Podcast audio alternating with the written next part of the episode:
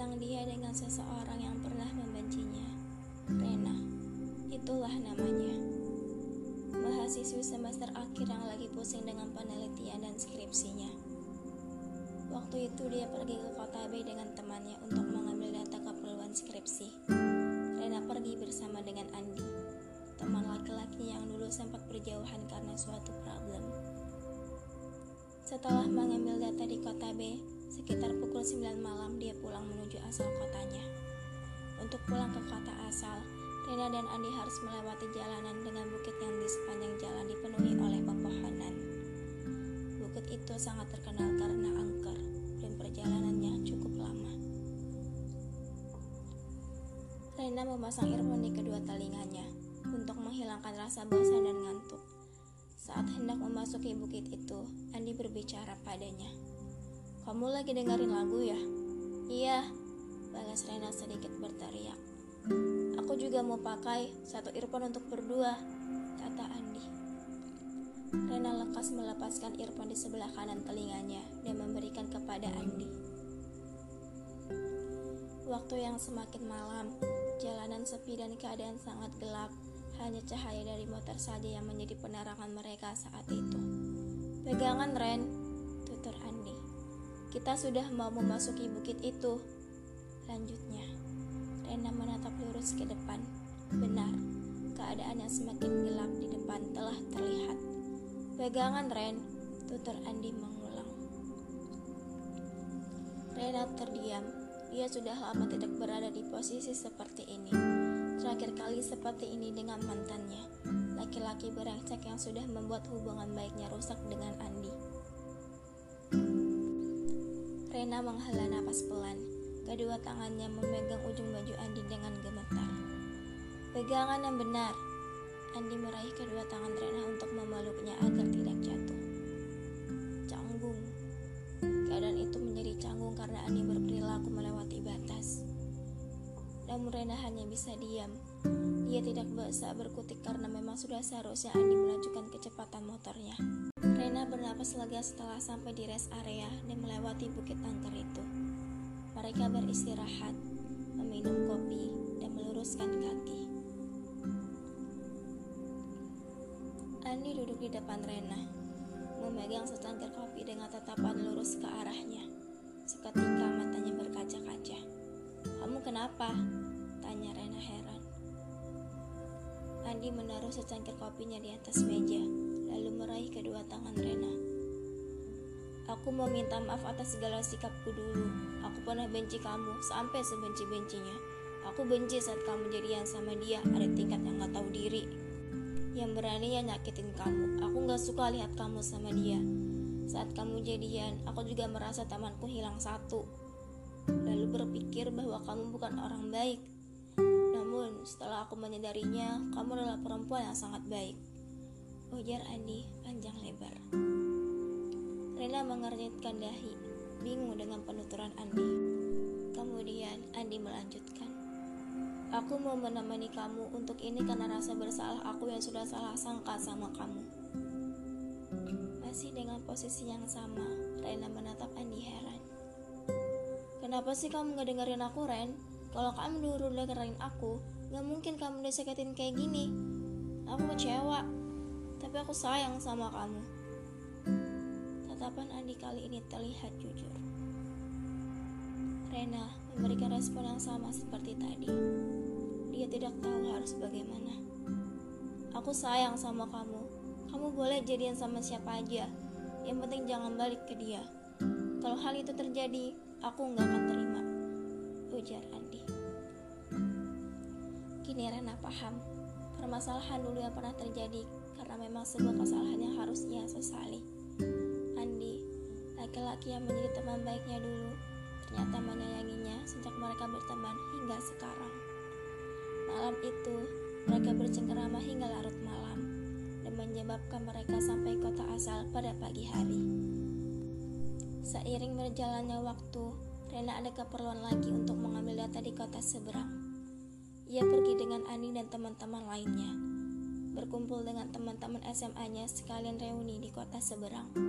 Setelah mengambil data dan acara reuninya, teman-temannya pulang. menyisakan Rena dan Andi.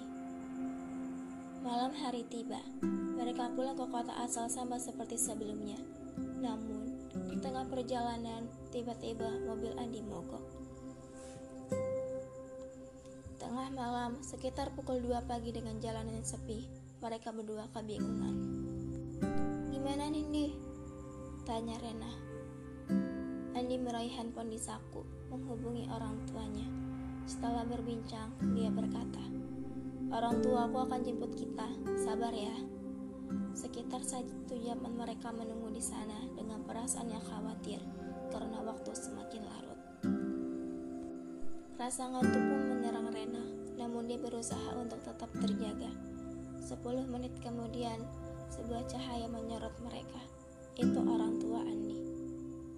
Kamu ke rumahku dulu aja ya, besok pagi aku antar, kata Andi tanpa Rena menyetujui. Untuk pertama kalinya, Andi membawa Rena ke rumahnya, dan dia juga adalah perempuan pertama yang pernah dibawa ke rumah. Sesampai di rumah Andi sekitar pukul 5 pagi, dan waktu subuh telah masuk. Setelah itu, Andi tertidur di kamarnya, dan Rena beristirahat di ruang tamu. Wanita paruh baya dengan wajah hangatnya membuatkan sarapan untuk Rena. Sarapan dulu mbak, kata ibu Andi meletakkan nampan berisi pisang goreng dan teh hangat. Rena tersenyum kecil. Terima kasih bu, balasnya lalu menyantap hidangan di depannya. Ibu Andi duduk di sebelah Rena, mengajaknya untuk bercengkerama, bertanya-tanya tentang dirinya dan juga keluarga Rena. Percakapan itu lumayan lama karena Ibu Andi yang banyak pembahasan. Matahari sudah terbit dengan sempurna. Ibu Andi membangunkan Andi untuk mengantar Rena pulang. Pakai mobil mama aja ya Andi, ini kuncinya. Kata Ibu Andi memberikan kunci mobil. Andi terkejut karena ini pertama kalinya dia diperbolehkan membawa mobil milik mamanya. Hati-hati bawa mobilnya ya, antar Rena sampai depan rumahnya dengan selamat. Jangan ditinggal kalau dia belum masuk rumah, paham di? Lanjut Ibu Andi. Iya, Ma. Jawab Andi mengerti. Rena pun pamit dengan orang tua Andi dan mengucapkan terima kasih. Di sepanjang perjalanan pulang ke rumah Rena, mereka membahas percakapan Rena dan ibu Andi.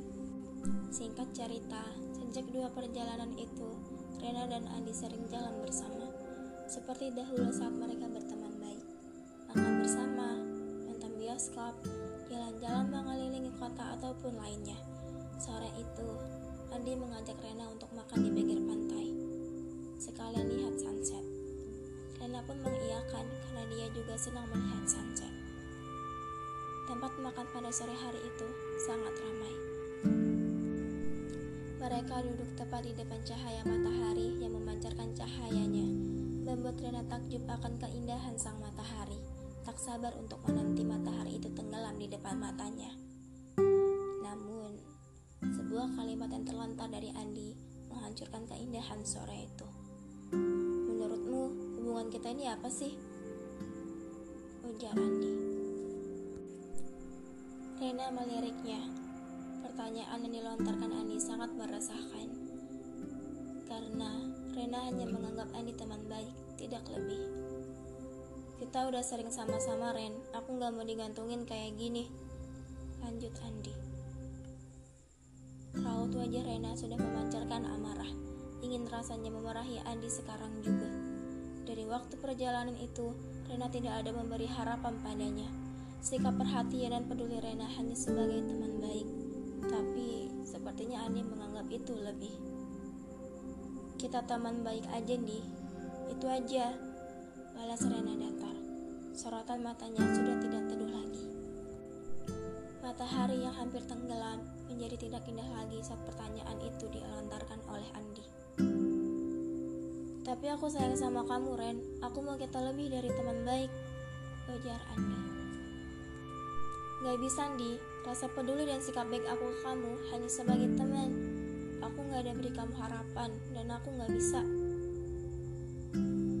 Apa gak ada kesempatan buat aku, Ren? Rena menggeleng dengan cepat. Dia teringat bagaimana buruknya perlakuan di saat dulu membencinya. Karena sampai saat ini, ia masih berusaha untuk memaafkan. Wajah datar Rena mengisyaratkan ketidaksukaan. Aku hanya menganggap kamu teman baik, Di. Gak lebih. Ayo kita pulang. Sore itu yang seharusnya indah menjadi sangat buruk bagi Rena. Dia tidak tahu untuk ke depannya apakah bisa berhubungan baik lagi dengan Andi atau tidak. Karena dengan pertanyaan itu tadi dan kesalahpahaman tentang kepedulian Rena, ia menjadi tidak nyaman lagi di dekat Andi.